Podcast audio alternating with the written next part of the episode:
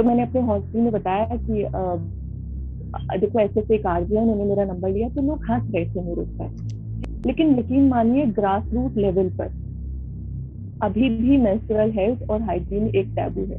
जो इंडिया है, वो पूरा इंडिया नहीं है। एक है इंडिया एक है भारत। इंडिया तो सब चीज़ों के बारे में अवेयर है बट वो भारत वाला जो सेक्शन है अभी, जहाँ इंटरनेट पेनिट्रेशन नहीं हुआ है। तो आई थिंक कि उन्हें अवेयर करना ज़्यादा इंपॉर्टेंट है आज की डेट में। दो दिन बाद मेरे पास फीवर एफ़ से फ़ोन आता है कि आप आइए, आपका इंटरव्यू लेना है। शायरी जो है ना, उसमें कुछ और खास नहीं है। आपकी मेरी ज़िंदगी की कहानी है बस। क्योंकि राइटिंग कम्युनिटी बहुत बड़ी है, लेकिन मुरादाबाद का योगदान अभी उसमें बहुत कम है।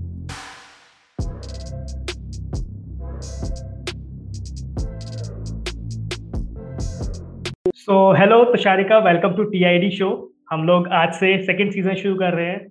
तो फर्स्टली तो आप अपना थोड़ा इंट्रोडक्शन बताइए कि एग्जैक्टली exactly आपका क्या बैकग्राउंड है आप अभी क्या कर रहे हो ताकि ऑडियंस थोड़ा कनेक्ट कर पाए आपसे। Thank you so much ma'am बहुत बहुत शुक्रिया मुझे बुलाने के लिए। Uh, मेरा नाम तुषारिका शर्मा है। मैं मुरादाबाद उत्तर प्रदेश की रहने वाली हूँ। करंटली मैं uh, एक प्रोफेशनल राइटर हूँ और साथ ही साथ मैं पढ़ाई कर रही हूँ मास्टर्स कर रही हूँ मैं nutrition food science and nutrition तो this is what currently I am doing okay तो राइटिंग के बारे में आप थोड़ा बताइए कि एग्जैक्टली आप प्रोफेशनल राइटिंग में क्या कर रहे हो? तो राइटिंग की जो फ़ील्ड है, वो बहुत वास्ट है। वास्ट तो पहले से भी थी, लेकिन जब से डिजिटलाइजेशन हुआ है, तब से राइटर्स के लिए अपॉर्चुनिटीज़ जो है, बहुत ज़्यादा बढ़ गई हैं। लेखकों को जो इज़्ज़त बीस के सब मैंने थोड़ा दौर में नहीं मिलती थी, जो फ़ेमस राइटर्स थे, लोग उन्हीं को जानते थे। वो रिस्पेक्ट जो है वापस मिलने लगी है। लोग समझने लगे हैं लिखने की क्या अहमियत है। मैं देखती हूँ कई बार बहुत छोटे छोटे बच्चे बहुत बहुत खूबसूरत लिखते हैं। तो ये जो राइटिंग का जो फ़ील्ड है वो बहुत वास्ट हो चुका है। बहुत तरह की राइटिंग होती है। मैं जो राइटिंग करती हूँ दैट इज़ क्रिएटिव राइटिंग जिसमें एड्स आते हैं, आपके पॉडकास्ट आते हैं स्क्रीन प्लेज आते हैं स्टोरी राइटिंग आती है। This is all in creative writing कुछ नया बनाना। तो uh, वो मैं करती हूँ। तो I am basically a creative writer जिसमें बहुत सारी चीज़ें मैं लिखती हूँ बहुत सारे जोनेट्स में लिखती हूँ। करंटली मेरा थोड़ा सा इंटरेस्ट जो है इन हिस्ट्री और पॉलिटिकल टॉपिक्स में ज़्यादा है। तो उस पर मैं लिखना ज़्यादा पसंद करती हूँ। बाकी फिलोसफिकल भी कविताएँ मैं लिखती हूँ। कविताएँ शायरी गज़ल जो मिलता है। बट ज़्यादा मैं इसी जॉनर में लिखना हिंदी में ज़्यादा पसंद करती हूँ। तो फर्स्टली तो ये जो जॉनर है आपका या जो भी आपका निश है अभी तो जो आजकल का टाइम चल रहा है, उसके अंदर बहुत ज़्यादा पैसा घूम रहा है पूरे मार्केट में। और आपने वो फ़ील्ड पकड़ रखा है कि जो लोग, मेरे ख्याल से ज़्यादा लोग एकदम से अट्रैक्ट नहीं होते उस पर जिन्हें ज़्यादा समझ होती है, वही होते हैं। ऑब्वियसली जो आप एड के लिए लिखोगे पॉडकास्ट के लिए लिखोगे, वहाँ तो मार्केट है। बट जैसे आपने गजल्स और वो सब का, मेरे ख्याल से अभी वो मार्केट धीरे धीरे कह सकते हैं कि चला गया था, वो वापस आ रहा है। बिल्कुल बिल्कुल कहा जा सकता है। देखिए इसमें क्या है कि आ, अभी हमारे पास इतना ऑडियंस नहीं है। ये बात बिल्कुल सच है कि अभी उतना ऑडियंस नहीं है। लेकिन फिर भी ऑडियंस क्रिएट हो गया है। जैसे कि आप अलग अलग शहरों में देखें ना आप ओपन माइक होने लगे हैं या फिर ऑनलाइन ही राइटिंग के कॉम्पिटिशन होने लगे हैं। तो हर किसी के अंदर एक लेखक होता है। वो लेखक क्या लिख रहा है, वो एक अलग बात है। कोई शायरी लिखता है, कोई कविता लिखता है, कोई अपनी कहानी लिखता है। हर किसी के अंदर एक ना एक लेखक होता है, कोई डायरी लिखता है और मेरे हिसाब से हर कोई अच्छा लिख सकता है। अब वो आपको अच्छा लगे या मुझे अच्छा लगे, वो एक अलग बात है, बट हर कोई अच्छा बेहतर लिख सकता है।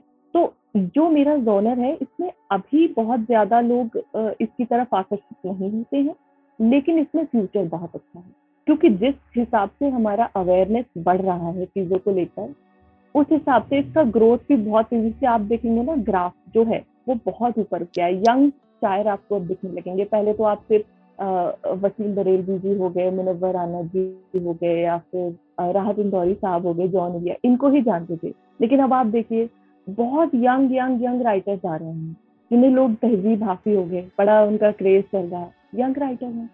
तो लोग इस तरफ़ ना जा रहे हैं रुझान कर रहे हैं। पब्लिक क्रिएट हो रही है लोग समझने लगे हैं। उर्दू हिंदी के शब्दों की जो खूबसूरती है वो समझने लगे बीच में ये जो बंधन था ना थोड़ा सा टूट गया था लेकिन अब वो वापस फिर से आ रहा है। तो आप और हम कोशिश करेंगे तो बेशक आगे और बढ़ेगा। बिल्कुल बिल्कुल। और काफ़ी फ़ेमस आ, आ, मैं एक नाम देना चाहूँगा जाकिर खान। बिल्कुल। स्टैंड अप कॉमेडियन मतलब वो वो जो है ना अपने रूट्स को छोड़ नहीं रहे हैं अभी भी। अगर आप उनके कोई भी स्टैंड अप देखोगे तो वो उनके कोई ना कोई वो जैसे कोई भी स्टैंड अप कॉमेडी कर रहे हैं वो बीच में कोई ना कोई पोएम बोल देते हैं जो उन्होंने लिख रखी है पहले से। तो वो मेरे ख्याल से उससे भी बहुत ज़्यादा ऑडियंस इन्फ्लुएंस हो रही है। बहुत ज़्यादा। लोगों ने में अवेयरनेस उस चीज़ को लेकर बहुत क्रिएट हो रही है। मैं बिल्कुल इस बात से वाकिफ हूँ। तो जब भी वो अब क्या होता है कभी इंस्टाग्राम पे स्क्रॉल करते हुए कुछ आ जाता है तो मैं रुकता हूँ उसे देखने के लिए। पहले मैं रुकता भी नहीं था उसे देखने के लिए। यही अवेयरनेस की मैं बात कर रही थी। अभी आप और शायरों को सुनिएगा तो आपको वो पसंद आएगा क्योंकि शायरी जो है ना उसमें कुछ और खास नहीं है। आपकी मेरी ज़िंदगी की कहानी है बस। तो आप जिससे रिलेट कर जाते हैं वो बस वही है कि आपने सुना और आप अब ठहरने लगे हैं। धीरे धीरे आप देखिएगा आपका रुझान बढ़ता जाएगा। अभी तो आप एक दो शायर की कविताओं पे या शायरी पे शायद रुकते होंगे फिर आप बार बार बार बार सोचेंगे चलो सुन लेते हैं। फिर हम्म, समझ में आएगी और धीरे धीरे पसंद आने लगेगी। हम्म, बिल्कुल शो के बाद मैं लेता हूँ आपसे लिस्ट किस किस की शायरी लेनी है मेरे को बिल्कुल बिल्कुल। मैं आपसे जानना चाहता हूँ कि अभी जो लास्ट आपने कहा कि आप राइटर हो तो ये स्कूल से ही चल रहा है मतलब पहले से ही चल रहा है बचपन से या कॉलेज में आके कुछ हुआ कहाँ से ये स्टार्ट हुआ? देखिए इसकी बड़ी दिलचस्प कहानी है। एक्चुअली में मैं रिवील कर रही हूँ मैं लिखने वाली थी इसे एक किताब में बट कुछ हिस्सा मैं आपको बता देती हूँ। बहुत अजीब इतफाक है। uh, मैंने ट्वेल्थ क्लास पास किया और मैं मेडिकल की तैयारी करने के लिए दिल्ली चली गई। वहाँ तीन चार साल मैंने प्रिपरेशन किया एंड देन फिर मैंने यहाँ एग्रीकल्चर यूनिवर्सिटी में एडमिशन लिया कानपुर में चंद्रशेखर आज़ाद कृषि विश्वविद्यालय में। तो मेरा पहला साल था फ़र्स्ट ईयर में प्रेशर थे। तो कॉलेज में फेस्ट होने वाला था कल्चरल फेस्ट होने वाला था। तो कुछ एक सीनियर्स आए उन्होंने कहा कि, कि आप पार्टिसिपेट करके देखो आप कुछ सीखो। उससे पहले यकीन मानिए मैंने कभी स्कूल में भी किसी चीज़ में पार्टिसिपेट नहीं किया था। लेकिन मैं थोड़ा थोड़ा लिखती थी। बहुत इंट्रोवर्ट थी बहुत ज़्यादा कॉन्फिडेंट नहीं थी क्योंकि अभी हमारा जो एजुकेशन सिस्टम है ना वो क्रिएटिविटी को उतना सपोर्ट नहीं करता। करेक्ट हम्म, मैं नाइन्थ क्लास में थी मुझे आज भी याद है मैंने आठ दस पोएम लिखी थी वो मेरी किताब में कॉपी में अभी भी लिखी रखी है वो मैंने किसी को वो इंट्रोवर्ट थी मैं तो दिखाई नहीं मैंने। क्योंकि उस समय नया नया हमने सिमिली मेटाफर सीखा था तो मैंने वो इस्तेमाल करके इंग्लिश में कुछ कविताएँ लिखी थी। किसी को नहीं पता था मैं लिखती हूँ मैं खुद भी नहीं जानती थी कि मैं अच्छा लिखती हूँ क्योंकि कभी किसी को पढ़ाया ही नहीं। और वैसे लोग तो, लाइमलाइट में भी नहीं थे हमारे पास कि हाँ कुछ होता है ऐसा कुछ। जी जी जी, ये बस वही दौर था ये। तो मैंने थोड़ा बहुत लिखा तो मेरे सीनियर्स ने कहा कि आप अच्छा लिखती हो। तो एक पेज स्टार्ट करते हैं। तो we four five people started a page में इन द संवाद वहाँ पर मैंने लिखना शुरू किया। फिर एक फिर पता चला कि कानपुर सिटी में कुछ ना ओपन माइक्स होते हैं। तो पहले ओपन माइक में मेरे सीनियर ने परफॉर्म किया, मैं उन्हें सपोर्ट करने गई थी। तो मैंने खूब तालियाँ बजाई, बहुत मुझे अच्छा लगा। फिर ओपन माइक जब खत्म हो गया तो टीम बैठी थी तो उन्होंने मुझे भी दिखाया, बोले कि सब ना अपना अपना सुनाते जिसने परफॉर्म नहीं किया। तो मैं तब लिखना शुरू कर चुकी थी तो मैंने वहाँ अपनी कविता सुनाई, मैं क्या देखता हूँ? सबको इतनी पसंद आई, वहाँ बहुत अच्छे अच्छे कवि थे, आज तो वो दिग्गज कवि हैं, बहुत उन्होंने सपोर्ट किया कि अब आप अगले ओपन माइक में आप परफॉर्म करेंगी। वहाँ से मेरा परफॉर्म करने का करियर स्टार्ट हुआ। लोगों ने तालियाँ बजानी शुरू की, लोग पसंद करते थे, बुलाने लगे परफॉर्म करने के लिए। तब पता चला कि हाँ लिखने का भी टैलेंट है। फिर एक दिन एक अजीब इत्तेफाक हुआ। लग रहा था कि लिख तो रही हूँ लेकिन इसे कहाँ तक ले जा पाऊँ? ये नहीं पता था। इसका कोई रास्ता नहीं पता था। इसकी कोई डेस्टिनेशन नहीं पता थी। तो एक एक अजीब सा इत्तेफाक हुआ कि एक आरजे है कानपुर में आरजे सेवा। बड़ी मशहूर है बहुत बहुत प्यारी है वो। तो उन्हें कभी मैंने आते जाते सुन लिया होगा। मैं रेडियो भी नहीं सुनती थी। कभी okay. सुन लिया होगा तो नाम वो ध्यान था। मैं रास्ते में जा रही थी। और वो अपना कोई शो कर रही थी वहाँ। तो मेरी नज़र रुकी और मैंने सोचा कि आरती शेबा यहाँ पर है। तो चल के इनसे कुछ बात की जाए। मैं गई और मैंने कहा, देखिए, आपकी आवाज़ बहुत खूबसूरत है, आपके लोग बहुत सुनते हैं। तो क्यों ना कुछ अच्छा किया जाए? कुछ सोसाइटी में चेंज लाने की कोशिश की जाए। तो उन्होंने मेरा नंबर लिया, मैं वापस आ गई। तो मैंने अपने हॉस्टल में बताया कि देखो ऐसे ऐसे एक आरजी है, उन्होंने मेरा नंबर लिया। तो लोग हंस रहे थे मेरे ऊपर। उस वक्त लोग लिटरली मेरे ऊपर हंस रहे थे कि कोई ऐसे फ़ोन नहीं करता है आपका नंबर ले लिया कुछ होने वाला है नहीं। कि रोज लिए जाते हैं ऐसे नंबर ऐसे नंबर रोज लिए जाते हैं काफ़ी लोग। जी। जी जी जी बिल्कुल यही कहा था कि अरे कुछ नहीं होगा चलो रहने दो। तो मेरी मुझे बहुत दुखी महसूस किया मैंने कहा कि यार लग रहा था मुझे कि शायद कुछ हो। तो मेरी बहन आई बोली इनको मत सुनो तुम अच्छा कर रही हो तुम कर सकती हो। दो दिन बाद मेरे पास फीवर एफ़ से फ़ोन आता है कि आप आइए आपका इंटरव्यू लेना है। और आपका कॉपी राइटिंग टेस्ट लेना है आपका सिलेक्शन हो सकता है। मैं गई मैंने टेस्ट दिया वॉइस टेस्ट दिया पसंद आया मैंने वहाँ छः सात महीने लिखा वो मेरे जीवन का पहला कदम था। Okay. आरजे शेबा के अंदर मैंने इंटर्नशिप की वो मेरी लाइफ का पहला स्टेप था। देन फिर उसके बाद मुझे मौके मिलते गए वहाँ से पहचान मिलती गई। आज मुंबई के बहुत अच्छे अच्छे लोग हैं जो जानते हैं काम देते हैं। तो वहाँ से मैंने शुरू किया लेकिन ये बहुत इतफाक से शुरू हुआ। मुझसे कोई पूछता है कि आप पहले से लिखती थी तो मुझे लगता है कि पता नहीं। और आज भी जब मैं लिखती हूँ जिस वक्त, उस वक्त जब मैं लिखने के बाद कोई गज़ल या कोई शायरी खत्म कर देती हूँ तो मुझे लगता है कि मैंने नहीं लिखी है, किसी और ने लिखी है। ऐसा महसूस होता है कि उस वक्त मेरे हाथ कलम जो चला रहा था, वो शायद कोई और है। वो एक अजब सी भावना होती है। बिल्कुल वेरी नाइस. अभी ये प्रोजेक्ट शक्ति जो है इसके बारे में कुछ बताइए कि वो भी आपसे रिलेटेड है कुछ? जी प्रोजेक्ट शक्ति एक्चुअली मेरा इनिशिएटिव नहीं है। ये कानपुर में ही एक आर्यन सर है उनकी अकेडमी है आर्यन अकेडमी उनका इनिशिएटिव था। तो आ, मुझे सोशल वर्क करना बहुत पसंद बहुत ज़्यादा पसंद है। कुछ भी छोटा सा भी आ, मैं अपना योगदान अगर सोसाइटी को दे पाती हूँ तो मुझे बहुत अच्छा लगता है। तो जब मैं फ़र्स्ट ईयर में थी तभी से मैं कुछ कुछ चीज़ें करती रहती थी सोशल वर्क के लिए। आ, मैंने दैनिक जागरण के साथ एक दो प्रोजेक्ट किए थे सिटी डेवलपमेंट प्रोजेक्ट हो गया। फीडिंग इंडिया के साथ मैं जुड़ी थी काफ़ी वक्त तक। तो ये प्रोजेक्ट शक्ति वाले मेरे कॉलेज में आए थे। तो ये कॉम्बेट टेक्निक सिखाते हैं। बेसिकली लड़कियों को जैसे कि जो ऑन ऑन रोड जी सेल्फ डिफेंस लेकिन ये वो सेल्फ डिफेंस नहीं है जो महीनों में सीखा जाए। ये कुछ ट्रिक्स बताते हैं जैसे आप सड़क पे जा रहे हो किसी ने आपका हाथ पकड़ा तो आप कैसे छुड़ाएँगे? हम्म। तो वो जो एकदम एकदम आप डिफेंस के लिए अपने इस्तेमाल कर पाए वो टेक्निक सिखाते हैं। तो सर मेरे कॉलेज में आए थे तो आ, मैं उनके आ, मैंने भी पार्टिसिपेट किया उनकी जो वर्कशॉप थी एंड आई वॉन्ट देयर तो मेरे पास दो तीन दिन बाद सर का फ़ोन आता है कि वी वांट कि तुम प्रोजेक्ट शक्ति से जुड़ो। उस वक्त उनके पास शायद कोई महिला नहीं थी तो मैं उससे जुड़ी हमने उसमें एक और चीज़ ऐड की। मेरा बेसिकली जो काम था, क्योंकि मेरी जो जोन है वो पब्लिक स्पीकिंग और राइटिंग है तो सर जाते हैं कहीं पर भी तो वो कॉम्बैट टेक्निक सिखाते हैं। और मैं जाती हूँ तो हम जो सरकारी स्कूल होते हैं गवर्नमेंट स्कूल की जो लड़कियाँ होती हैं, जो ग्यारह, बारह, तेरह साल की, उनको मेंस्ट्रुअल हेल्थ और हाइजीन के बारे में अवेयर करते हैं। क्योंकि लोग कहते हैं कि ये अब तो बहुत लोग जानते हैं, बहुत लोग जानते हैं। लेकिन यकीन मानिए ग्रास रूट लेवल पर। अभी भी मेंस्ट्रुअल हेल्थ और हाइजीन एक टैबू है।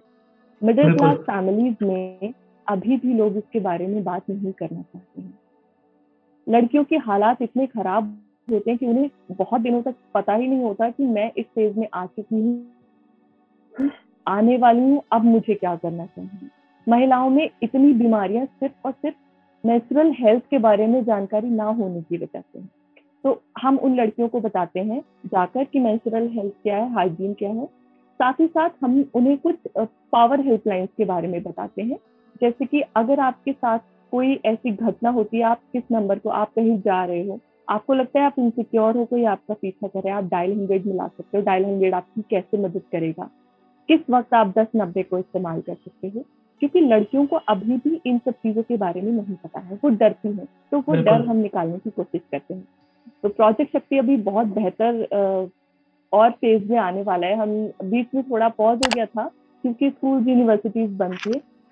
बट अब हम इसको और एक एक्सीलरेटेड तरीके से लेकर आने वाले हैं। बिल्कुल। अभी आपने ग्रास रूट की बात करी कि नॉर्मली लोगों को लगता है कि पता है चीज़ें बट वो ग्रास रूट पे नहीं है। तो मेरा क्या साइकोलॉजी है, या मैंने जो पढ़ा है, या फिर इंटरव्यूज़ देख के सीखा है, जो इंडिया है, वो पूरा इंडिया नहीं है। एक है इंडिया, एक है भारत। तो इंडिया तो सब चीज़ों के बारे में अवेयर है बट वो भारत वाला जो सेक्शन है अभी, जहाँ इंटरनेट पेनिट्रेशन नहीं हुआ है तो वो जो सेक्शन है, वो अभी वही है अभी, दस या पंद्रह साल पीछे ही है वो अभी। तो आई थिंक कि उन्हें अवेयर करना ज़्यादा इंपॉर्टेंट है आज की डेट में, क्योंकि जो इधर वाला इंडिया है, वो तो ऑलरेडी इंटरनेट से खुद ही अवेयर हो रहा है। तो दैट्स गुड जो आप कर रहे हो प्रोजेक्ट शक्ति में। ऑल द बेस्ट उस चीज़ के लिए। Thank you so much okay तो अभी जब हम लोग मिले थे अभी तो हम लोग मिले थे आपकी लाइब्रेरी में। तो उसके बारे में कुछ बताइए। ओके सो हमने uh, एक वेंचर स्टार्ट किया है द नारायणा लाइब्रेरी नाम से। ये भी बड़ा इत्तेफाक से शुरू हुआ। मेरी ज़िंदगी में बहुत इत्तेफाक होते हैं ये भी एक बहुत खूबसूरत इत्तेफाक था। क्या था कि लॉकडाउन के वक्त ना मैं भी पढ़ाई कर रही थी। मेरा भाई भी प्रिपरेशन कर रहा था। तो स्कूल कॉलेजेस कोचिंग सब बंद थे। पहले हम लोग घर से बाहर रहते थे बट अब दो साल घर पर थे। तो घर पर ना वो माहौल नहीं मिल पाता था पढ़ने के लिए। वो होता है ना, एक बात नहीं आ पाती। कभी उठ जाते हैं और जो कॉम्पिटिटिव एग्ज़ाम्स की प्रिपरेशन करते हैं, वो बच्चे समझ सकते हैं कि भाई पाँच से सात घंटे बैठना बहुत ज़रूरी है एग्ज़ाम की तैयारी के लिए और घर पे बैठ के पढ़ना बड़ा मुश्किल हो जाता है। तो मेरा भाई काफ़ी दूर मुरादाबाद में जाया करता था लाइब्रेरी और वहाँ पर भी वो फैसिलिटीज़ नहीं थी जो जो होनी चाहिए थी या जो हमें लगता था कि हमें ज़रूरत है। तो काफ़ी दिन ये स्ट्रगल करते रहे क्योंकि बहुत दूर था। जाने आने में ही एग्जॉस्ट हो जाते थे बहुत ज़्यादा। तो हमने सोचा कि क्यों ना ऐसा कुछ लेकर आया जाए अपने एरिया में क्योंकि हमारे एरिया से बच्चे बहुत आशियाना से आशियाना से हिंदगिरी से, आशियाना हिंदगिरी और हरतले के एरिया से बहुत ज़्यादा बच्चे लाइन पार्क की तरफ़ जाते थे। तो हमने सोचा कि क्यों ना अपने एरिया में ही लाया जाए ताकि बच्चों का समय बचे। हमने एक मार्केट सर्वे किया छोटा सा, बच्चों का अच्छा रिस्पॉन्स हमें मिला। हमने कहा, चलो फिर अब तो श्री गणेश कर लिया जाए। तो हमने एटी वन सिटिंग की एक लाइब्रेरी बनाई, जहाँ हमने वो सारी फैसिलिटीज़ दी हैं, जो आप कभी मेट्रोपॉलिटन सिटीज़ में जाए, मैं खुद दिल्ली रह चुकी हूँ। दिल्ली की लाइब्रेरीज भी मैंने देखी हैं। तो जो फैसिलिटीज़ वो लोग वहाँ पर देते हैं, वो प्रॉपर फैसिलिटीज़ हमने आपको यहाँ पर प्रोवाइड की है बच्चों को। अच्छी चेयर दी है। चेयर हम लोगों ने, हमारे यूएसपी हमारी चेयर है। क्योंकि आपको, जब आप चेयर पे बैठते हो, मैं खुद भी क्योंकि प्रिपरेशन करती थी तो मैं बहुत इस चीज़ से इतफाक रखती हूँ कि अच्छी चेयर बहुत ज़रूरी होती है। आप एक दो घंटे बैठते हो देन आपकी बैक पेन करने लगती है। तो हमने मैन्युफैक्चर करवाई है चेयर स्पेशली डिज़ाइन करवाई है। एक एक क्यूबिकल हमने डिज़ाइन किया है। हर क्यूबिकल पर हमने एक लाइट दी है एक सॉकेट दिया है। आपको ऐसा लगेगा कि आप अपनी ही एक अलग दुनिया में हैं। और जो सारे क्यूबिकल्स हैं वो इतने अलग है एक दूसरे से कि अगल बगल वाले एक दूसरे की कॉपी बुक्स में झाँक के देख नहीं सकते। तो एक जो separate comfortable environment for studies चाहिए होता है वो हमने सारा प्रोवाइड किया है अपनी नारायण लाइब्रेरी तो अभी क्या रिस्पॉन्स आ रहा है सिटी से? देखिए शुरुआत में रिस्पॉन्स उतना तो नहीं था क्योंकि वही अवेयरनेस की कमी थी। पहले हमारे लिए सबसे बड़ा चैलेंज ये था कि लोगों को बताना कि लाइब्रेरी है क्या। मैक्सिमम लोग नहीं जानते हैं कि लाइब्रेरी एक्चुअली क्या वो सोचते हैं कि लाइब्रेरी इज़ जस्ट लाइक कि भाई वहाँ पे किताबें होंगी, जाओ पढ़ो। ये जो ट्रेंड है, जो हम मेट्रोपॉलिटन सिटीज़ से लेकर आए हैं, वो भी हमारे शहर में कुछ बच्चे जानते हैं, जो बाहर से पढ़ के आए हैं जिनके भाई बहन पढ़े हैं, बाकी नहीं जानते। तो सबसे पहला चैलेंज तो लोगों को बताना। हम लोगों ने पैम्फलेट भी करवाए, हमने बैनर्स वगैरह सब लगाए। बट लोगों को यही नहीं पता था कि इसका इस्तेमाल क्या है। कई बार तो छोटे छोटे बच्चों के साथ फैमिली आ जाती है कि ये लाइब्रेरी है, हमें अपने बच्चे का एडमिशन करवाना है तो हमें उन्हें बताना पड़ता है। दूसरी चीज़ ये थी लोगों तक पहुंचाना इसको, कि भाई ऐसे लाइब्रेरी ओपन हो गई तो शुरू में रिस्पॉन्स अच्छा नहीं था बट अब तो रिस्पॉन्स काफ़ी बेहतर है। हम नियर है बहुत अपनी सीट फुल करने के मतलब कुछ ही सीट अब हमारे पास ऑलमोस्ट हम सारी सीट पर फुल हो चुके हैं। दैट्स गुड हम लोग जब लास्ट मिले थे तो आई थिंक 25 30 परसेंट पे थे आप। और अभी ऑलमोस्ट फुल होने वाले हो तो दैट्स गुड अच्छा ग्रोथ है। यस यस यस अच्छा ठीक है आप कानपुर रहे थे और मुरादाबाद में मुरादाबाद से आप बिलोंग करते हो। आप कानपुर काफ़ी टाइम थे। Yes. तो yes. इसके अंदर एक बहुत बड़ा क्वेश्चन है जो मैं बहुत ज़्यादा मिस करता हूँ कि मैं भी पिछले तीन चार साल से पुणे था। लास्ट लॉकडाउन में मैं वापस आया जब मैंने एजेंसी स्टार्ट करी थी अपनी यहाँ। तो वो मैं बहुत मिस करता हूँ वहाँ की जो लाइफ होती है ऑब्वियसली जो मेट्रो सिटीज़ की लाइफ होती है, वो बिल्कुल डिफरेंट होती है और अभी उस, वहाँ से वापस मुरादाबाद आके सेटल होना बहुत बहुत ज़्यादा डिफरेंस हो जाता है। तो मैं बहुत मिस करता हूँ वहाँ की चीज़ें open mic stand up comedy clubbing जो भी चीज़ें होती है। तो मैं दो चीज़ों पे बात करना चाहता हूँ। फर्स्टली तो ओपन माइक्स मुरादाबाद में क्यों नहीं कर पा रहे हैं लोग? मतलब यहाँ ऑडियंस नहीं है या फिर क्या इशू है जो आपने एनालाइज करा ओके तो यहाँ दोनों शहरों में एक तो अंतर ये है कि कानपुर जो है वहाँ पर आर्ट बहुत पहले से है है ना? कानपुर में वो उर्दू शायरी इसका जो चलन है ना, वो बहुत ज़्यादा पहले से जैसे आप मान लें कि संस्कृति से जुड़ा है बनारस तो वैसे शायरी से लखनऊ, कानपुर से जुड़ा है, उसी तरह लखनऊ और कानपुर का है उर्दू का वहाँ पर। तो वहाँ लोग पहले से ही बहुत अवेयर हैं। प्लस वहाँ की पॉपुलेशन हमारी पॉपुलेशन से बहुत ज़्यादा है है ना? कानपुर एक महानगर है बड़ा हम्म, शहर है। तो वहाँ पर हर चीज़ पहले आती है। वहाँ और यहाँ के लोगों में एक डिफरेंस मैंने देखा थोड़ा सा एक्सेप्टेंस वहाँ ज़्यादा है। आप अगर आप कोई भी नई चीज़ लेकर आते हैं ना तो वो अडॉप्ट करने के लिए रेडी है। यहाँ पर वो अडॉप्ट करने की कैपेसिटी अभी कम है। जैसे वहाँ आप किसी भी कैफ़े में जाते हो या किसी रेस्टोरेंट में जाते हो आप कहते हो भाई हमें अपना ओपन माइक यहाँ पर कंडक्ट करवाना है आप स्पेस दे दोगे? They welcome you they don't even charge anything वो कहते कि हाँ आप वेलकम है, आप आओ कराओ। जो चीज़ मैंने यहाँ नहीं देखी। मैंने एक दो रेस्पॉन्स में ट्राई किया था, बात करके कराने का, वहाँ मुझे पॉजिटिव रेस्पॉन्स नहीं मिला। बट मैं प्लान कर रही हूँ बहुत जल्दी यहाँ पर भी हम ओपन माइक लेकर आए। दूसरी चीज़ जो है, लेखक जो है, शायद उन्हें उस तरह का अप्रिसिएशन लेखक हैं, लिखने वाले बच्चे हैं, बहुत हैं। बड़े भी लिखते हैं, बच्चे भी लिखते हैं, लेकिन वही उनकी डायरी में बंद रह जाता है। एक हम एक प्लेटफॉर्म क्रिएट करना चाहिए। कानपुर के लोकल बहुत प्लेटफॉर्म है जो राइटर्स को प्रमोट करते हैं सपोर्ट करते हैं। अभी मुरादाबाद में इस तरह के प्लेटफॉर्म्स नहीं है जहाँ राइटर्स खुलकर अपनी लेखन की अभिव्यक्ति कर पाए बता पाए कि हम क्या लिख रहे हैं। एक दफ़ा जब आपकी राइटिंग लोगों तक आने लगती है तो न सिर्फ़ आपकी राइटिंग में इम्प्रूवमेंट होता है बल्कि आपको इंकरेजमेंट मिलता है कि और लिखे। और हो सकता है एक राइटर को देख के दस और बडिंग बनने लगते हैं। वो प्लेटफॉर्म की कमी है यहाँ पर। लेकिन धीरे धीरे अब मैंने सुना है एक दो ओपन माइक होते हैं यहाँ पर। सिर्फ़ सुना है मैंने देखा तो नहीं है बट सुना है एक दो ओपन माइक हुए हैं। बट कोशिश कर रहे हैं हम कि जल्दी ही कुछ अच्छा लेकर आए एक प्लेटफॉर्म लेकर आए जहाँ पर हम राइटर्स को सपोर्ट कर पाए। क्योंकि राइटिंग कम्युनिटी बहुत बड़ी है लेकिन मुरादाबाद का योगदान अभी उसमें बहुत कम है। हम्म, तो बिल्कुल। देना पड़ेगा। बिल्कुल बिल्कुल। क्योंकि दिक्कत क्या होती है ना कि रेस्टोरेंट्स या फिर कैफ़े वो लोग अभी मना इसलिए भी कर देते हैं कि ठीक है, उन लोगों ने अगर हाँ कह भी दिया। द थिंग इसके ऑडियंस आएगी क्या? मतलब आप तो ओपन माइक कर रहे हो कि ऑडियंस सुनने को तैयार है क्या अभी? तो वो उधर से एक्सेप्टेंस नहीं ले पा रहे अभी।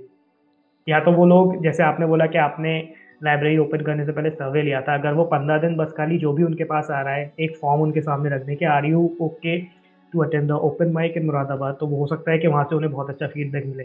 बट द थिंग इज़ कि यहाँ लोग अभी एफर्ट्स करने को रेडी नहीं है जो मुझे लगता है मुरादाबाद के लिए। नई चीज़ों के लिए एफर्ट्स नहीं कर रहे वो लोग। वो लोग बस खाली उसी पे चल रहे हैं जो चल रहा है चलने देते हैं। लेकिन अभी बहुत ज़्यादा समय नहीं है। मुझे लगता है कैफ़े कल्चर जितना जल्दी अडॉप्ट किया है उस तरह आर्ट एंड कल्चर भी हम लोग बहुत जल्दी अडॉप्ट करेंगे। लेकर आएँगे। लिसनर थोड़ा सा बढ़ जाए ना लोग सुनना पसंद देखिए लेखक कब होता है? आप एक एक वक्ता तो वक्ता तब है या एक लेखक एक लेखक तब है जब उसको पढ़ने सुनने वाले हो? तो हमारे पास लिसनर्स की भी कमी है थोड़ा इंटरेस्ट लोगों का जगे सुनने में। तो अगर दस राइटर हैं तो कम से कम पचास तो सुनने वाले होने चाहिए। ठीक है अभी इसके अंदर एक क्वेश्चन आता है हम लोग क्रिएटिव पार्ट पे बहुत ज़्यादा बात कर रहे हैं। Uh, मेरी एजेंसी है तो uh, जो भी मेरे पास कंटेंट राइटर या ग्राफिक डिजाइनर्स होते हैं उन लोगों का एक ब्लॉक आ जाता है क्रिएटिव ब्लॉक कहते हैं जैसे। आप समझा भी सकते हो अगर ऑडियंस को कि होता क्या है वो क्योंकि मैं भी नहीं समझा पाऊँगा वो ठीक से। क्रिएटिव ब्लॉक पर्टिकुलरली दो तरह से आता है।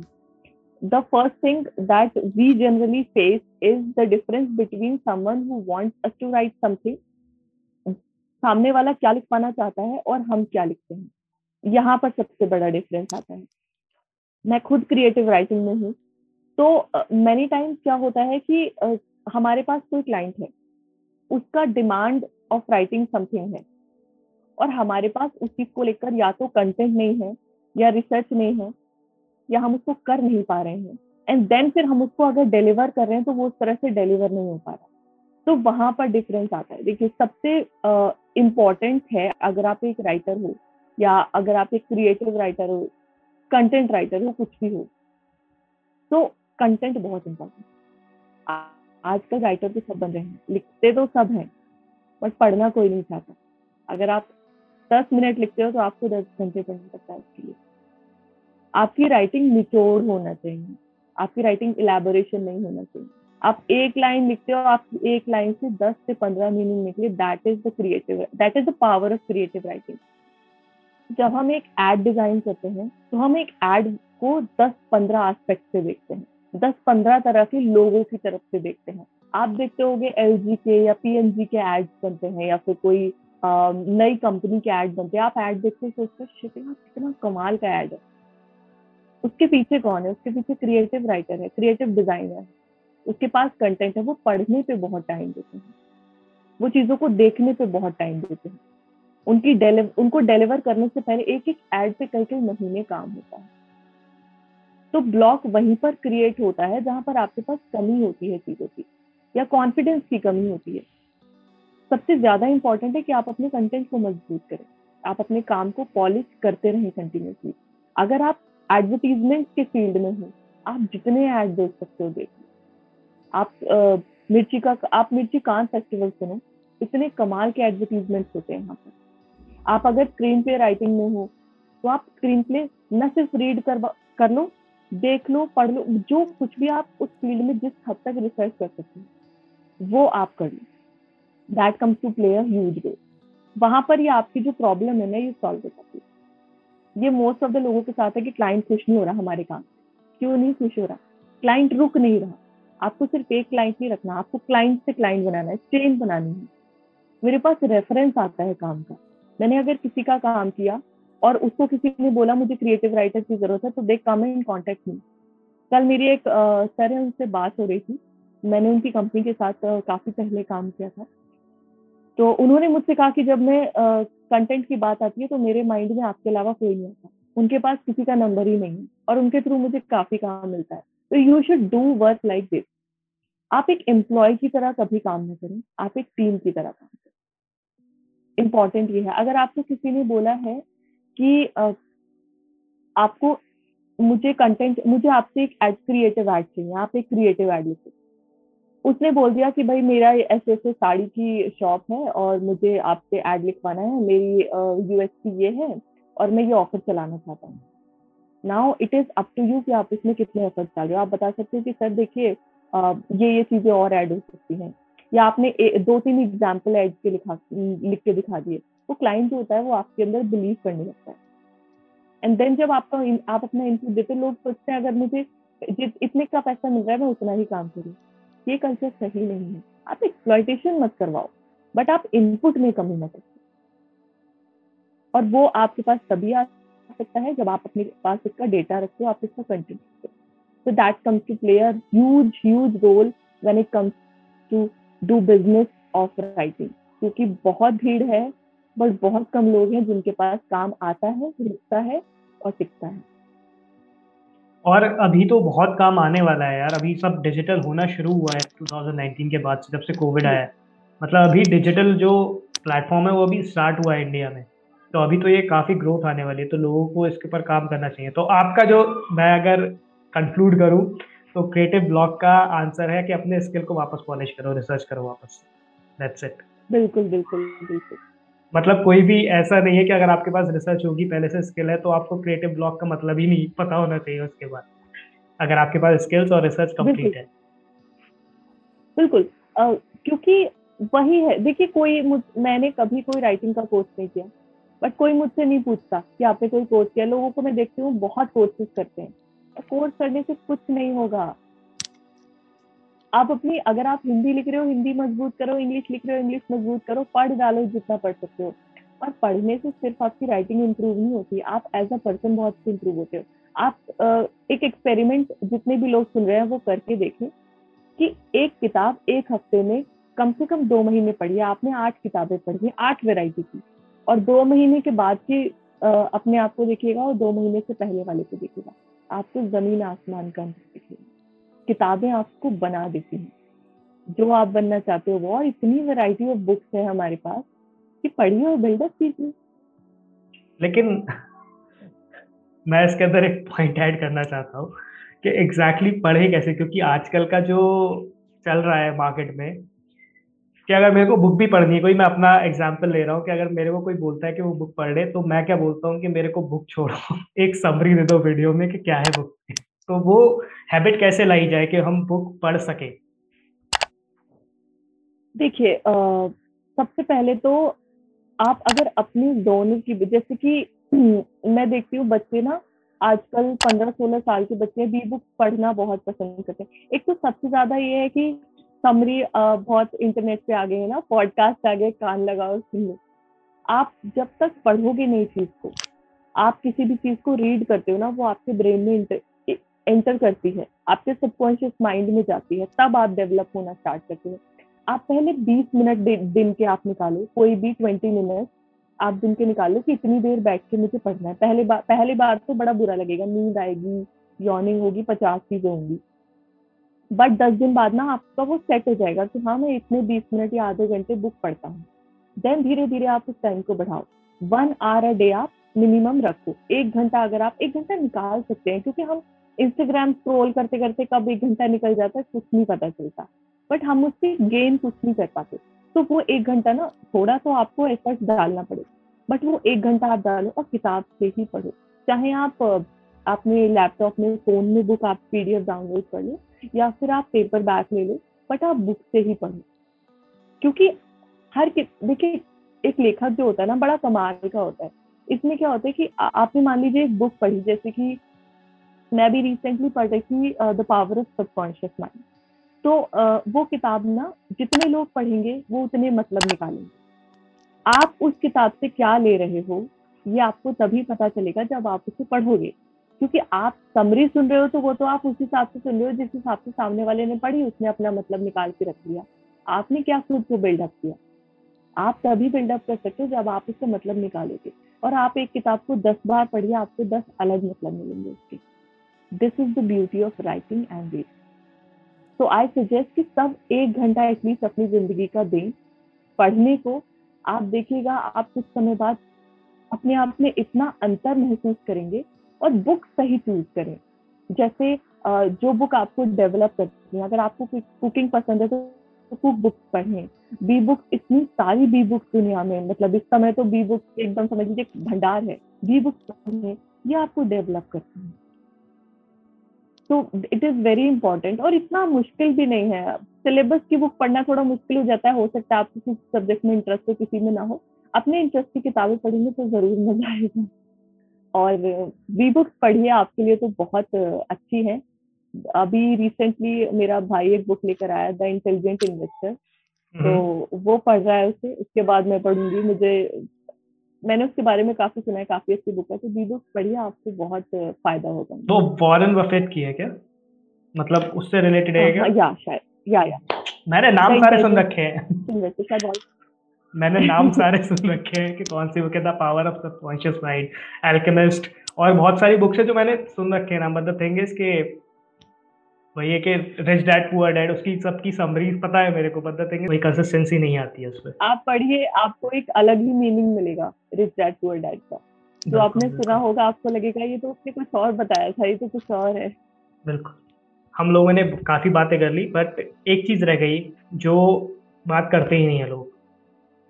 बचपन से अभी तक कोई भी आपकी लाइफ में फेलियर आपने फेस करा हो और उससे कुछ सीखा हो या फिर अगर फेलियर कोई फेस करता है तो उसे क्या करना चाहिए? एट अ टाइम क्या करना चाहिए? क्योंकि सक्सेस की बात तो सभी बताते हैं कि यार तुम सक्सेसफुल होगे तो ये मिलेगा, या फिर ये ले आओ मतलब इतने मार्क्स ले आओगे तो ये मिल जाएगा। मतलब थिंग इज़ फेलियर की बात कोई नहीं करता। तो क्या करना चाहिए जब फेलियर होता है? या आपने कभी फेस करा हो तो आपके पर्सनल एक्सपीरियंस से क्या लर्निंग मिली उससे?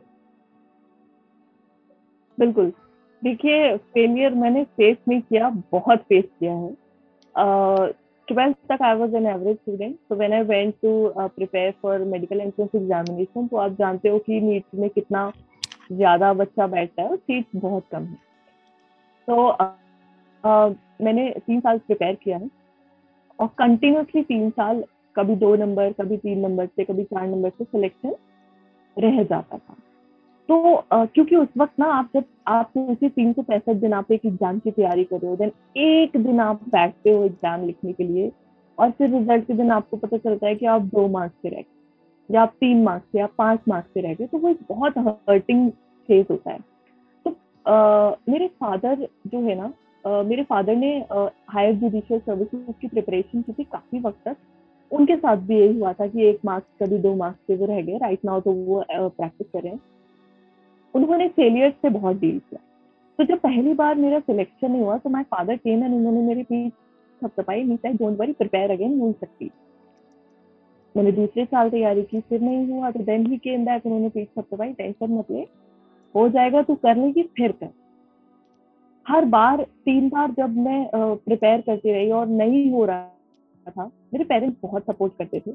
उनसे मुझे हिम्मत मिली कि नहीं ये नहीं हो रहा तो कुछ और देन थर्ड ईयर फॉर्चुनेटली मुझे एक अच्छा कॉलेज मिला, मैंने यहाँ पर एडमिशन ले लिया। उसके बाद जब मैंने लिखने की राइटिंग की इंडस्ट्री में आई, जब मैंने लिखना शुरू किया तो स्टार्टिंग में बहुत फेलियर फेस किए, काम नहीं मिलता था। और काम मिलता था तो पेमेंट नहीं मिलती थी तो खराब लगता था। उस वक्त भी मेरे पेरेंट्स ने मेरी फैमिली ने बहुत सपोर्ट किया। और धीरे धीरे धीरे धीरे आज इतना बिल्डअप हो गई हूँ। मुझे डील करना आ गया फेलियर के साथ। मैं फिजिकली बहुत ज़्यादा फिट नहीं हूँ। तो मैं अपनी यूनिवर्सिटी में स्पोर्ट्स के लिए ना चार साल लगातार तैयार, तैयारी करती जाती थी। पहले साल गई रिजेक्ट हुई, आ गई। फिर दूसरे साल गई रिजेक्ट हुई, आई। मेरे साथ वाले जो फ़र्स्ट ईयर गए, वो सेकंड ईयर नहीं गए। जो सेकंड ईयर गए, वो थर्ड ईयर नहीं गए। तीन साल मैंने लगातार ट्राई किया। मेरा सिलेक्शन नहीं हो रहा था। मैं उतना अच्छा परफॉर्म नहीं कर पाती थी बट फोर्थ ईयर आखिरकार हो गया। I went to play university sports आप ट्राई करते रहते हो ना, आप कर लेते हो। क्योंकि आप इम्प्रूव कर रहे हो अपने आप को। आपको डील करना फेलियर के साथ सीखना पड़ेगा क्योंकि पॉपुलेशन और कंपटीशन दोनों बढ़ रहा है। तो किसी ना किसी फ़ेज़ पे मिलेगा ही मिलेगा आपको फेलियर अगर नहीं मिलेगा तो आप सीख नहीं पाओगे। आप देखोगे ना, जो ज़िंदगी में सिर्फ़ और सिर्फ़ सक्सीड होता आया है ना, उस बंदे में कोई बात नहीं है। बात उसी में है जो फेल हुआ है और उठा है। गिर के उठना हमें सीखना पड़ेगा। दिस इज़ वेरी इंपॉर्टेंट अगर कुछ नहीं हो रहा है एक कुछ कुछ चीज़ें होती हैं। जैसे मैं अपने दोस्तों को बताती मैं अभी रिसेंटली किसी का कुछ सुन रही थी। उसने बड़ी ना कमाल की बात बोली। उसने बोला कि मेरे फादर मेरे आ, मेरे फादर ने मुझसे कहा कि बेटा तू मोची बन। लेकिन तेरे जैसा मोची तेरे पूरे इलाके में दूसरा होना नहीं चाहिए।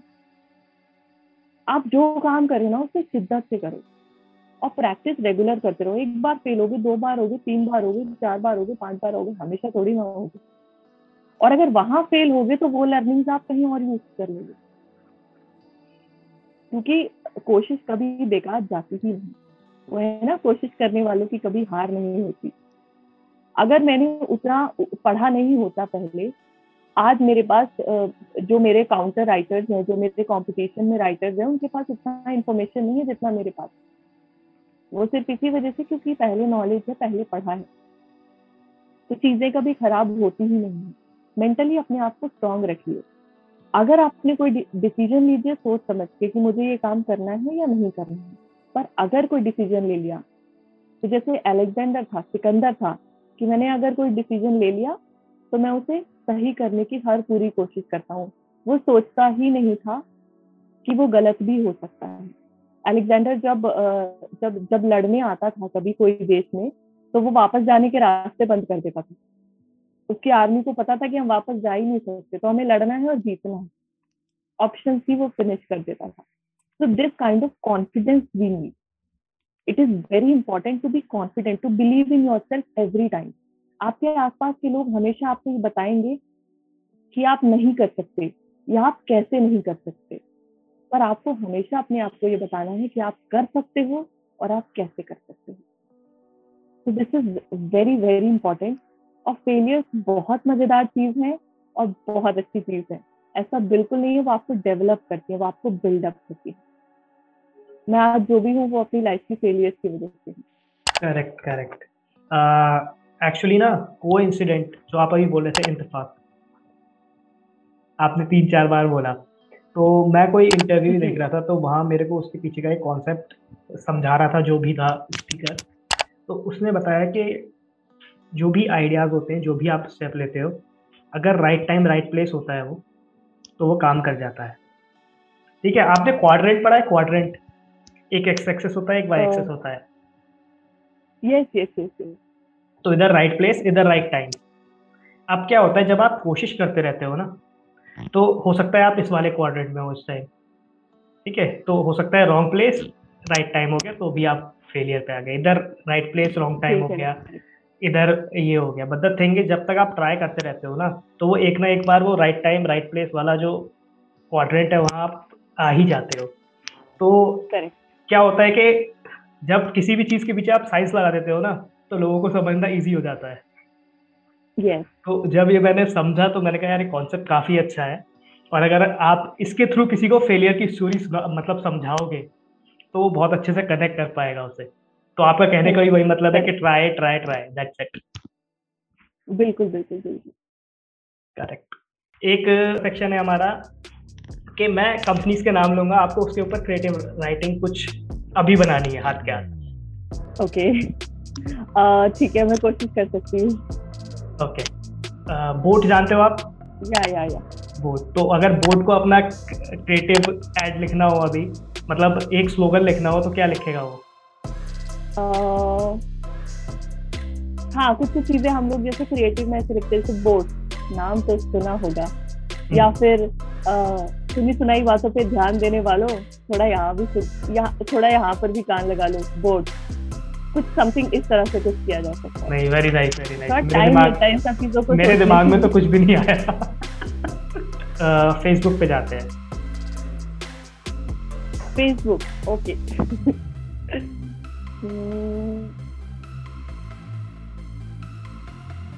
मुखौटे लगाने वाले लोगों को पहचाने। फेसबुक पे आए और उनके बारे में और जाने। दैट्स नाइस हाँ क्या अच्छा है। फेसबुक यूज़ कर सकता है इसको इंडिया में। अच्छा टिकटॉक टिकटॉक अपने अंदर के एक्टर को बाहर निकालो। नहीं, अच्छे से मार्केट कर सकता है। ये तो इन लोगों को यूज़ करना चाहिए यार, ये जो इंडिया में शॉर्ट वीडियो प्लेटफॉर्म्स है। नहीं, वो लोग पता है they are more focusing more upon क्या क्या सॉन्ग डाल सकते हैं, उनको ट्रेंडिंग कैसे कर सकते हैं। उनके पास बहुत अच्छे क्रिएटिव राइटर्स हैं। बट वही होता है, जिस तरह की पब्लिक होती है ना, उस तरह की चीज़ें हुक लाइन्स वगैरह भी इतना यूज़ नहीं कर रहे हैं। बट हाँ ये ऑफकोर्स हुक लाइन्स जो होती है, वो बहुत बहुत ज़्यादा आपके ग्रोथ में काम आती है। नहीं ऑब्वियसली इजी नहीं. जैसे जेप्टो का चल रहा है ना अभी दस मिनट में डिलीवरी मुझे बड़ा अच्छा लगा वो कॉन्सेप्ट इतना जल्दी ग्रो कर रहा है वो. यार लेकिन बात स्टार्टअप स्टार्टअप जो इंडिया के स्टार्टअप की बात यही है आज कोई भी स्टार्टअप कितने भी अच्छे से ग्रो करे वो एक्वायर हो ही रहा है कोई ना कोई खरीद ही रहा है उसे. तो जो उसका लोग यही कर रहे हैं जैसे कि बहुत सारे एजुकेशनल प्लेटफॉर्म थे. हालाँकि अन तो इंडियन है बट हम्म। जैसे वाईफाई स्टडी था और और कुछ कुछ अच्छे प्लेटफॉर्म थे बहुत सही ग्रो कर रहे थे बहुत सही कंटेंट डाल रहे थे but they all merge into Unacademy वो अपना भी कर सकते थे। एक बहुत बड़ा रेवोल्यूशन उसके अंदर इशू क्या है इशू क्या है उसके अंदर? जो बड़ी कंपनीज़ होती हैं वो दो स्ट्रैटेजी लेती हैं कि या तो मैं तुम्हें ख़त्म कर दूँगा अपने अंदर फीचर ऐड करके या फिर मैं तुम्हें खरीद लूँगा। तो वो जो नई कंपनी है ना वो कुछ भी अफोर्ड कर ही नहीं सकती है। क्योंकि अगर उसने वही फीचर अपने ऐप में डाल दिया तो वहाँ से उसकी ऑडियंस चली गई क्योंकि उसके पास ऑलरेडी मार्केट है। और दूसरी चीज़ अगर वो खरीद लेगा तो वो अपनी तरह से चलाएगा उसे। ओके तो आप कुछ सुनाने वाले थे लिखा हुआ अपना। तो फिर उसके साथ हम क्लोज करते हैं आज का पॉडकास्ट जी आ, एक कविता है बहुत पसंद है मुझे। आ, हिंदी में है। एक्चुअली मैं लिखती हूँ तो मैं, हर राइटर का एक पर्पज ऑफ़ राइटिंग होता है। तो मेरा पर्पज ऑफ़ राइटिंग है कि मैं जो जेंडर डिफरेंस है, वो आर्ट से हटाना चाहती हूँ। जैसे एक कलम है, एक लेखक है, उसका कोई लिंग नहीं होता जेंडर नहीं होता। तो मैं कोशिश करती हूँ कि मैं जैसे जाती हूँ, खाती हूँ सोशली बोलते हैं हम तो मैं लिखने में जाता हूँ, भी इस्तेमाल कर लेती हूँ कभी। तो इस कविता का नाम है भूल गया। भूल गया मैं याद रखूँ तो भूल ही जाता हूँ फिर से। रख आया तहजीब कहीं पर, लेकर आता हूँ फिर से। नज़र लगे तो लग जाए, अब डर है नहीं जमाने का। वक्त गया वो चुप रहने का, अब है राज बताने का। नींद नहीं आती इल्ज़ाम, टूटे फूटे बिस्तर पर। लाकर मन की बान में खटिया बुनवाता हूँ फिर से। भूल गया मैं याद रखने से भूल ही जाता हूँ फिर से। याद रखें याद रखें जीना मुश्किल, इस नश्वर कटि संसार में। कोई नहीं है पार, फंसे सब जीवन की मझधार में। आप लगे सब दौड़ लगाने, बिना रुके बस भागे चल। दौड़ सके ना, फिर भी मत रुक पग पग चल पर आगे चल। सूख गए कंठों को सबके, जल पिलवाता हूँ फिर से। भूल गया मैं, याद रखूँगी भूल ही जाता हूँ फिर से। और इसका एक लास्ट संजा है कि जान बची लाखों पाए, घर बुद्धू बनकर बैठे हैं। नदी में नौका छोड़, किनारे चप्पू बनकर बैठे हैं। रात कहीं ना हो जाए बात की चिंता खाए हैं। उनसे जिनसे डरते थे, मेहमान वही घर आए हैं। यूँ बचपन की भूली बिछी दौड़ लगाता हूँ फिर से। और भूल गया हूँ, याद रखूँगी भूल ही जाता हूँ फिर से, भूल ही जाता हूँ वेरी नाइस वेरी नाइस और मैं तो यहाँ जज करने वाला भी नहीं हूँ कि मेरे को इतनी उसके बारे में नॉलेज ही नहीं है बट सुन के काफ़ी अच्छा लगा मेरे को। तो आप जो भी लिखते हो वो अभी कहीं किसी प्लेटफॉर्म पे डाल नहीं रहे हो मतलब खुद अपने फेस वैल्यू के साथ? जी uh, मेरी कुछ कुछ राइटिंग जो है मैं ज़्यादा अपलोड नहीं करती हूँ बिकॉज़ मैं अपनी बुक के ऊपर काम कर रही हूँ और. जो हम क्रिएटिव राइटिंग करते हैं वो क्योंकि हम एक नॉन डिस्क्लोजर अग्रीमेंट के अंदर करते हैं हाँ, तो हम उसे शेयर नहीं कर सकते यस जो मेरी खुद की पर्सनल राइटिंग्स हैं वो मैं इंस्टाग्राम पे शेयर करती हूँ कुछ कुछ और कू एप्लीकेशन जो अभी लॉन्च हुआ है वहाँ पर मैं शेयर करती हूँ। वहाँ लोग बहुत अप्रिशिएट कर रहे हैं। वहाँ पिछले एक महीने से मैंने शुरू किया था लिखना। मेरे शायद टेन फॉलोअर्स थे और अभी फिफ्टीन थाउज़ेंड फॉलोअर्स हो गए अरे दैट्स गुड कौन सी एप्लीकेशन है? कू एप्लीकेशन है। ट्विटर का सब्सटीट्यूट है इंडियन ऐप जी जी। नहीं आप वहाँ पर कुछ भी अपना लिख सकते हो यस तो इंस्टाग्राम पे मैं शेयर करती हूँ। योर पोस्ट पे भी मैं लिखती हूँ। बाकी आप अगर चाहें तो यहाँ पर पढ़ सकते हैं। अभी मैं थोड़ा सा इनएक्टिव हो गई बट अब मैं फिर से वापस कुछ कुछ चीज़ें लिखना शुरू करूँगी। बिल्कुल बिल्कुल। मैं तो शादी की सारी लिंक्स डिस्क्रिप्शन में डाल दूँगा। तो जिसको भी जहाँ पे जाके इनका काम देखना है पढ़ना है वो जाके पढ़ सकता है आराम से। अच्छा कू ऐप का मेरे को मैंने स्टार्ट करा था एक्चुअली उस पर जो मेरा एक एक्सपर्टाइज है मैं नॉर्मली एनालिटिक्स फ़ील्ड से हूँ। तो मैं माइक्रोसॉफ्ट एक्सेल एनालिसिस और इन सब के अराउंड वीडियोस या कंटेंट बनाता हूँ। तो उसका मैंने स्टार्ट करा था वहाँ। द थिंग हो सकता है मेरी कंसिस्टेंसी नहीं थी जिसकी वजह से मैं वहाँ कोई भी ऑडियंस गैदर नहीं कर पाया। ये हो सकता है क्योंकि मेरे को वो प्लेटफॉर्म हाँ बिल्कुल। जी एक्चुअली वहाँ पर क्या है ना फू में दो तीन चीज़ें हैं। अगर आप कोई इमेज डालते हो तो उसका रीच उतना नहीं जाता है।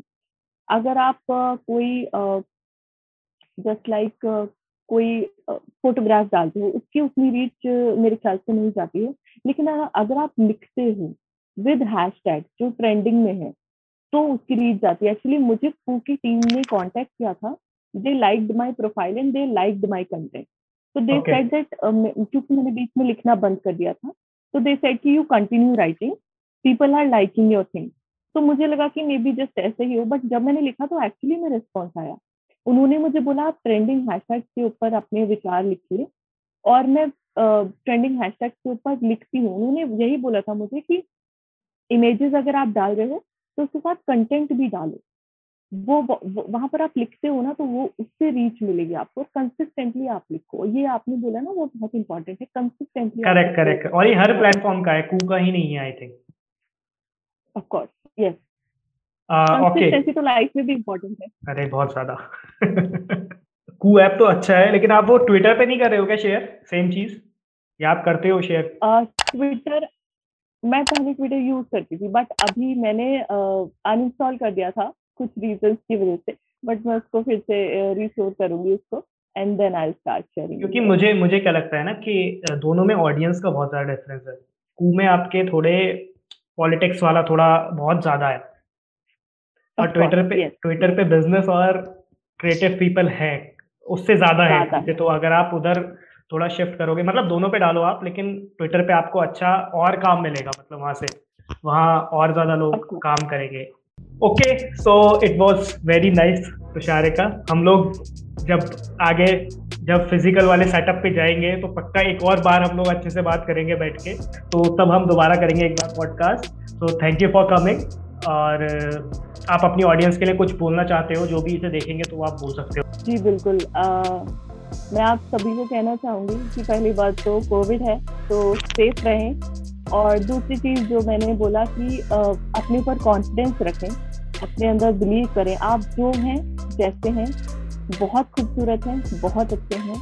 चाहे कोई कुछ भी करे आप आप अपने ऊपर हमेशा कॉन्फिडेंस फील करें अच्छा फील करें अच्छा पढ़ें अच्छा खाएँ अच्छे से रहें और बस स्वस्थ रहें मस्त रहें। दैट थिंग और फॉलो करें लाइक करें आ, हमारे पेज ट्रेड इन डोमेन्स को और सपोर्ट करें। ये ये मुझे पता है कैसा लगता है? जैसे वो ये हॉस्टल जब ड्रिल देते हैं ना तो यूट्यूब पे मुझे वो वैसे लगता है कि लास्ट में एक बार वो प्रॉपर एक रटा रटा है एक हमारे पास सेंटेंस जो बोलना है सबको। नहीं नहीं ये मैं दिल से बोल रही हूँ आप लोग बहुत बहुत अच्छा काम कर रहे हो। सपोर्ट करना जैसे अभी आपने ट्विटर के लिए भी बोला वो सिर्फ़ आपका यही कॉज है कि आप लोगों को सपोर्ट करें। देखिए मुरादाबाद का योगदान अभी चीज़ों में बहुत कम है। बहुत कम है। बहुत कम। है बिल्कुल। हम क्यों बड़े शहरों में जाएँ हम अपने शहर में अपॉर्चुनिटीज़ क्यों ना क्रिएट करें? करेक्ट तो कुछ और प्लान भी हम एग्जीक्यूट कर सकते हैं। कभी बैठ कर आराम से बात होगी। जैसे कि मैं सोच रही थी कि कुछ ऑनलाइन हम ओपन माइक करवाएँ ताकि हमें मुरादाबाद के राइटर्स कुछ मिले। देन फिर हम लोग ऑफलाइन कराएँ। क्योंकि अभी हमारे पास ऑडियंस की गैदरिंग हो रही है। ऑनलाइन हम्म, हम्म, हम्म। हम लोग फ्री ओपन माइक कराएँ ताकि बच्चों को थोड़ा बोलने की आदत हो। हमें पता तो चले कितने लिख रहे हैं। देन आगे कुछ इस तरह के प्लान है माइंड में। बिल्कुल बिल्कुल। और ट्रेड डोमेन्स हमेशा आपके साथ है। जब भी आप बोलोगे तो हम लोग हर तरह से हेल्प करने के लिए तैयार हैं। क्योंकि मुरादाबाद के लिए तो वो हमेशा तैयार रहते हैं हम उस चीज़ के लिए।